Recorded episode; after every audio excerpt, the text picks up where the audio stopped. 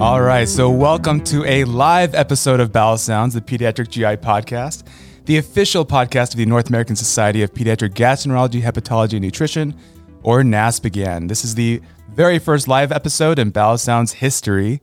We are so grateful to be recording this as part of the 36th annual meeting of the Society of Pediatric GI and Nutrition, or GPGE.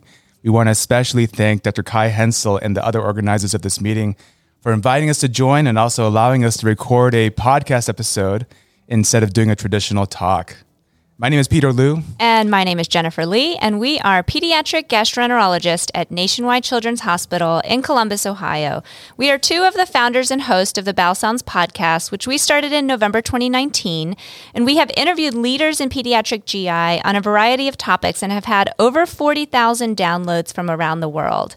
Today, we are interviewing Dr. Carlo Di Lorenzo, the guest from our very first episode, to talk about today's topic of how digital media, not only social media, but also blogs, podcasts, videos, and other platforms, is changing academic medicine around the world. So, of course, Dr. Carlo Di, Lorenzo needs no introduction, but we'll introduce him anyway. So, he is the division chief of our GI division here at Nationwide Children's Hospital in Columbus, Ohio. He's a, an endowed chair. He's a professor of pediatrics. He's a former NASPGHAN president. And uh, he is a former guest of this conference from two years ago. He's also one of the world leaders in not only the field of GI, but especially functional GI disorders and GI motility disorders. And as Jen mentioned, his greatest accolade of all, he is our first guest in uh, 2019. And friend. And friend? Yeah, yeah okay, friend. So, before we get into the interview, a little bit of background. Peter, can we start by explaining what digital media is? Yeah. So, today we'll be talking about digital media. And as everyone knows, the internet has clearly transformed the way that we receive and disseminate information. It's led to the development of a number of platforms people use to learn, teach, and interact. These include social media platforms like Facebook, Instagram, and Twitter blogs like uh, the excellent Guts and Growth blog, which is uh, gutsandgrowth.com, run by Dr. Jay Hochman, one of our uh, pediatric GI doctors in Atlanta. It also includes video platforms like YouTube and podcasts like our very own Bowel Sounds. So, it's just some stats before we start. So, based on data from Statista and the Next Web, so as of 2019, 2.3 of the world's 7.7 billion people use Facebook. Nearly 2 billion used YouTube, 1 billion used Instagram. And because Dr. Di Lorenzo and every teenage girl around the world loves TikTok, I'll mention that TikTok launched in late 2016 and by 2018 had half a billion users. It's a lot of people. So, what about stats on podcasts? So, based on very recent data from Nielsen, in the United States, 55% of people have listened to a podcast, and 24%, or 68 million, listen to podcasts at least every week. And not only are these platforms out there, but more people are using it and even studying it in medicine. So the number of publications related to this is continually going up. Our major GI journals, such as Gastroenterology and American Journal of Gastroenterology, have published reviews on how this is being used. A recent survey of GI fellowship program directors showed that social media is increasingly being viewed as a valuable tool for learning. And several recent publications have shown that social media activity increases citations of all of the great GI research publications. And one publication in 2019 showed that social media presence was even associated with reputation amongst GI division rankings in the United States. And obviously, this trend has only been magnified uh, by the COVID 19 pandemic. And in, in, in a 2020 survey that was published in JPGN in May of last year, a survey of North American Pediatric GI Fellowship program directors showed that 92% of training programs were using digital platforms for teaching, including resources from the NASPGHAN website, other GI Society websites, our Bowel Sounds podcasts, and others. So, clearly, digital media has become a widely used and valuable tool for learning and disseminating information, both for teaching and research. But creating this content and social media takes time. So we wanted to talk to our boss, Dr. Di Lorenzo, about how he and the field should view the value of digital and social media content, especially in relation to traditional academic work and criteria for promotion. So really, we just want to ask, since we're spending all this time on podcasts, is this going to help us get promoted? Yeah. So, as a reminder, before we get to the actual interview, um, feel free to submit questions. We'll try to we'll save a few minutes at the end to, to talk about those as well. And uh, to get things started, Jen, with the first question. Okay, so we are going to start. So welcome, Carlo Di Lorenzo. Thank you for joining us again. We are going to start with one of the most challenging questions. For the listeners who don't know you, how would you describe yourself in one sentence? In only one sentence. All right. First of all, thank you for having me. Uh, this is a little bit of a different uh, type of uh, talk and uh, scholarly work, but I think it's uh, going to be very interesting. So, how do I define myself? Uh, I I don't want to sound like I'm using false modesty, but I'm a normal guy. I have no special talent. I'm not particularly smart, and I think this has helped me a lot. Uh, helps me to give lecture that the average person, since most people are average, that's by definition, find interesting. Helps me relate to most people. Um, I watch TV like everybody else. I don't do anything special. I have no special talent, as I said. So I think I, actually that has hel- helped me use hard work and perseverance to be successful because I, I, once again I, I've been fairly successful in my work and that has been by just hard work and perseverance. it's a long sentence. Yeah, I don't.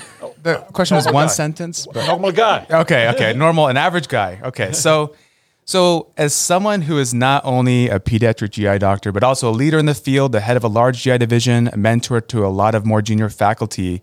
So we want to get your input on how digital media is changing the world of pediatric gastroenterology. And uh, but first, starting with a more personal question. So over the past few decades that you've been a pediatric GI doctor, how has the evolution of digital media, including social media, changed the way that you practice medicine? Like literature, keeping with the medical literature, communicating with others, teaching. How has that changed? It's changed dramatically. I remember I've been uh, in this field for more than 30 years now, and I remember receiving uh, by mail the two or three medical journals of our subspecialty, and then checking them out and maybe look at the index medicus and look at keywords, and that would take hours and days. And now there are too many journals to be able to count them. Even there are countless articles published in my subspecialty every day. So I actually do what most people uh, do. I take shortcuts. I don't get any more the journals in my office. I just uh, look at the index of content that I receive from the different journals, and then I use social media. I use Twitter.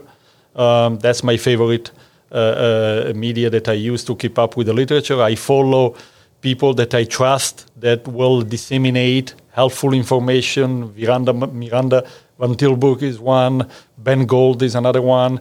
They often put links to important articles, and then I PubMed specific people that I know they're a leader in my field and try to keep up with what they have published. Um, I am a big fan of the bulletin board, PGI bulletin board. Just 20 minutes ago, somebody put something up there about COVID vaccination and uh, uh, kids with IBD who receive Remicade. Um, how does that uh, affect uh, uh, vaccination and, re- and response, immunological response? Fascinating, very interesting. Yeah, it's really changed. And writing research articles and book chapters have traditionally been accomplishments that are key not only for teaching, but also for furthering medical knowledge and, and one's reputation in the field. So, how has this changed with the increase in digital media content? So there is an entire field of digital scholarship now, right? It's uh, and uh, the uh, thing that I want to point out is for old people like me, uh, not to trivialize it. You know, we are the mentor of the younger generation, and I've heard it and I see it often. People still trying to hang on to the old way to do business. That's the way we were raised. That's the way we got promoted. That's how we got our reputation. So that's don't waste your time uh, tweeting or, or, or on Instagram or, or, on the bulletin board. Actually, that's not true. I've seen tremendous success stories, like the two of you, that have uh, achieved tremendous uh, uh, reputation nationally and internationally through social media. I, I've to tell you a, a, a, maybe a dirty secret, even though most people probably know about it. when people organize meetings, conferences, there is no computer generated algorithm that decides who's going to be the next speaker. It's usually a bunch of people in the room thinking, who can speak about this topic? And if you have just seen somebody on the bulletin board put down a very well thought out response on a specific topic, or if you've seen heard a blog about it, or if you've seen some great tweets about it, you're gonna think of that person. You may not be promoted because of that, but you're gonna be invited. You're gonna begin to build a curriculum. There are plenty of examples of people who have started that way and then inch their way higher up in the academic world. So yeah. yes, I think that same effect explains what, you know, so Jen mentioned that there's now several articles showing that research that's uh, promoted on social media is more likely to be cited because mm-hmm. it's fresh in people's minds. It's another way of publicizing. And uh, yeah, I mean, obviously this, this talk itself was, you know, because of work that we did through digital media and um, rather than our traditional journal articles and book chapters and things like that. There is a, a, a, new parameter called alt metrics, ALT metric, that uh, most journals now attach to each article they publish. And that kind of measure the impact, the social media impact of that article. How many times this has been tweeted, how many times has been liked, how many times has been mentioned on Instagram or, or, or, or Twitter and so on. So even that maybe take down maybe one day take the place of the H index or the uh, other more traditional parameters. And one thing that we haven't talked about yet as much is so one major advantage of social media that wasn't possible before was that it allows people with similar interests, like pediatric GI doctors from around the world, uh, to communicate seamlessly. And uh, it's you know so like I mentioned, it's how we got invited to this talk. Um, so, can you talk about the value of social media for building community and learning from others around the world? It's, it's, it's, you know, once again, if you compare to 30 years ago, where we used to send letters and to communicate uh, with people, uh, now it's everything is immediate. If I if I think about, and yesterday I was thinking about to invite somebody on a very specific topic or the uh, American Academy of Pediatrics, and what I did, I just did a quick search. I, I, I uh, put a, a, a name, uh, a topic, and immediately I get a list of people that are experts on that field, and I will communicate and uh, contact them uh, in real time. Um, you know that that has made it uh, that type of interaction flawless. Uh, sometimes almost too easy. Sometimes you get contacted by too many people too often, but overall, I think it's a great benefit.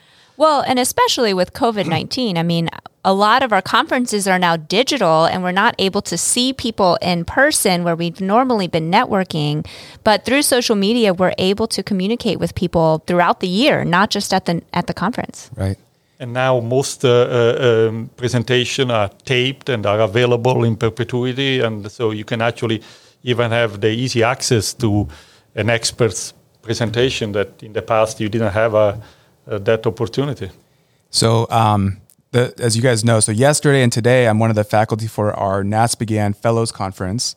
And uh, so a lot of the questions are focused on how do I get a job? How do I find openings um, in this time of COVID? And social media. I mean, a lot of big, important people like yourself are on social media. It's a way to get your name out there, to communicate with people, to learn more about who these people are that you might work with in the future. So I think there's many different ways. There's so much potential that hasn't been fully realized and recognized by the medical community. And, and uh, along the same lines, academic institution, I feel, uh, now lagging behind in terms of recognizing the impact uh, in through social media that people have on their uh, community, because in order to be promoted, you still probably need to publish and get grants and and and, but it's going to be a lot easier to publish and be invited to speak if you are active on social media. So it's a little bit of a first entry, even in a more traditional type of uh, setup, which is the one of uh, traditional academic institutions. So you mentioned about, you know, sitting around the room thinking about people who could be experts to talk about this, but clearly everything on social media is not peer reviewed like research. So is it fair that since anyone can post on social media or make a podcast that certain people are coming to your mind as ones that you should follow? How should we find those people? So it's a double-edged sword. You know, people can actually damage their reputation as well through social media. I've seen people writing things on the PGI bulletin board that I that made me think less of them. Uh, uh, so yes, you're right. It's not just a matter of being out there and not just not a matter of just volume, but the quality of what you put out there. I think people that have been in the field or leaders in the field will recognize the difference between uh, just saying something and saying something meaningful and well thought out. So when I when I actually provide some mentorship to the junior faculty, I tell them, you know, think twice. This is like a letter to the editor, but it's a letter to the editor that a lot more people will see. If you send a letter to the editor to Archives of Disease in Childhood just to pick one, out, one, one journal, very few people will see it. If you put it on the bulletin board, 2,000 of your peers will see it. Um, so yes, double-edged sword. It's just not just a volume thing; it's a quality thing as well. Well, and I can't help but think that you know when I have published a paper before, I don't know how many people are looking at it. And you mentioned Altmetrics, but it's not hundred percent. And sometimes with our with our Twitter post or with our podcast, we're reaching thousands of people on an, any given day. Yeah, and they can in real time respond and give feedback. So yeah, I mean, I think one other thing just to just to mention, right? So like this podcast, for example, we're just recording ourselves talking to people who know things. You know, how do you measure that up with someone who's published three papers? You know, so I think obviously there's varying quality. There's qual- varying quality in published in publications as well. Mm-hmm. I think a lot of academic institutions reputation matters a lot for promotion, and so there's no doubt that social media, digital media putting time into well thought out products, I mean, that's going to go a long way. So it, it pays off this is a question from the audience, and p- please feel free to send more questions. I want to talk a little bit more specifically about Twitter. So, what are some of the strengths of Twitter, and why can and should everyone in academic medicine use Twitter? There are people that are a lot more uh, accomplished and educated than I am uh, about Twitter and how to use it right. But uh, one of the advantages that uh, you know you can reach in real time, make a comment on real time on topics. Once again, I have the COVID is uh, one that uh, has uh, put media like Twitter at the front line. You were getting information in real time about events that were happening so fast that probably you will not be able to keep up with New England Journal of Medicine or JAMA. While on the other hand, on Twitter, if you follow people you trust, you're going to be able to be on top of things immediately. So the, the, the immediate effect of, of, Twitter, the ability to choose people you trust to follow. I encourage people not to follow too many people. You get a little bit diluted. I have my rule of 99. I follow only 99 people. Still uh, crazy. Uh, and uh, uh, so there, there is a, quite a big uh, one advantage there. Yeah, I, I, think one other thing just to throw out there about Twitter, I think a lot of people are intimidated by Twitter, like what to do when you're on it, that kind of thing. And in reality, you don't need to be super active. Even if you just create an account, log on, you follow people that you're interested in, and you like things, that's already a huge amount. That's, I mean, if you retweet, you curate, there's there's a lot of levels of how much effort you have to put into Twitter. You know, if you can you can spend tons of time creating content, or you can just be learning from people who are creating content around you. The other things that people of my generation will uh, say dismissively, how do you find time for all of that? How do you have the time? As you said, doesn't take much time. You can look at it while you're walking. Yeah. Uh, you know, while while you're relaxing, you can do it in, in bed. You know, it's it's doesn't take that much time uh, to keep yeah. up. Yeah. I think one last plug about Twitter um, that I think that hasn't been mentioned yet is you know, when you publish something, I mean, there's a conversation about it on Twitter that's happening. And uh, you know, there ha- there are example prominent examples in the past couple of years of publications that have come out, and there's been a conversation about about it on Twitter, and the journal has had to retract the article because of what happened on Twitter. I mean, obviously, that's uh, you know, like like Dr. Lorenzo mentioned, a double edged sword, but it's one of those things where the conversation is happening there with or without you. You know, if you're there, at least you know what people think and what's going on, and uh, you know, people have had chances to respond to some of the criticism of their, their of their journals. So, you know, as the data that we kind of went over in the introduction shows, this is a a trend that's only going to continue, and uh, I think it's going to only grow. How important it is to be present on social media and be part of that conversation. Yeah, so we hope everyone that's here in the conference will come and join us. There's a question from Christian Flüger. Um, is by using social media, to which degree are you afraid of fake news? And how do you discriminate between what to believe and what not to believe? Yeah that's a great question. So um, i think there's a couple parts of that question that we want to answer. So one is like how do you yourself discriminate between what's true and what's not? But then also as a physician you have some responsibility potentially depending on how you know how you feel about it to maybe respond. Uh, I think the first thing, you know, my we can I guess we'll kind of take turns. Like I think my part, Dr. DiLorenzo mentioned, you want to find people that you trust to mm-hmm. follow, mm-hmm. right? And uh, you know, everyone that I follow, I'll at least look at their profile, look at their credentials, look at the stuff that they've been tweeting to see if it's worth putting that into my feed. And uh, I think another thing is I also try to see if other people, like if they made it to Dr. DiLorenzo's 99, if other people follow them uh, that I trust. So Right. I think that is a big part of um, you know how to make sure that the information you're getting is correct. And in the in reality, sometimes it's hard to tell, and sometimes you have to unfollow them if you feel like this is not something that's you know really accurate. Well, and it's not just with following, but anytime you retweet or like something, it gets continually promoted. So yeah. before you hit that heart, before you hit the retweet, I think that's an important thing to think about as well. Yeah, absolutely. Try to find some other uh, venue where that type of information is confirmed or, or, dismissed. So it's like any other paper. You don't want to just believe everything you read. You need to double check facts. But yeah, follow people you trust. That's your best advice. Yeah, and responding, I think. So uh, we had a webinar last week sponsored by NASPGHAN, where we talked about this uh, specific topic and invited some like experts who are very active on social media. And I think the take home is in reality, you don't owe anything to anyone. You, you know, you use social media how you want to. You don't have to feel the pressure to respond to everything that's not true.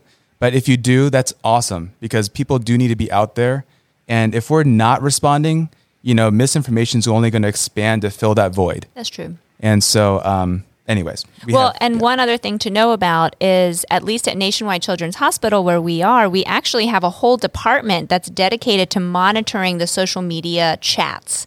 And so I have never received this, but I've heard that if you promote things that may not be correct or you say something controversial, you actually may get a notification from someone in that department yeah. to think about taking that down. And they'll also let you know if a family said something about you that's positive or, you know, so it's, yeah. So I think that's only going to grow over time. And we only have a few minutes left. So, Dr. DiLorenzo, just in closing, when you look back on your career so far, what is the most valuable advice that you've received? And what's the most valuable advice you can give us and all of the listeners? No pressure. the most valuable. I, I, don't know if it is the most valuable, but one that stayed with me that uh, Professor Torsoli, who was the guy that founded the Rome criteria, uh, told me one day at a conference, said, you know, punctuality is the politeness of kings. Uh, kings don't have to be punctual. This is a platitude that's been used a lot, but but that tells me that you still need to be prompt. You still need to uh, uh, do your job on time. You still need to be nice, even if you are the king, to other people that work with you. Uh, that you know, in my mind, that goes to mentees and trainees, and uh, and and just respect them. You need to you need to be punctual. That's a sign of respect. I feel actually quite strong about that, and that has helped. Nobody's on time. Nobody does things on time. So if you are on time, actually, that will take you very far. Um, and uh, I'm guessing this applies to not only meetings but also uh, reviews and reviews, uh, chapters, chapters, Oh. papers, uh, uh, closing charts, uh, uh, writing your writing your notes, uh, answering to your patients. Patient sends you a message. Don't wait four days to answer. Patient family is worried. Answer Yeah. immediately. Yeah, Uh, that's, That's true. good. That's like I feel like a lot of people have advice that's like follow your passion. You know, that's a good practical advice that everyone can do, no matter what level you're at. Absolutely. So, Uh, all right.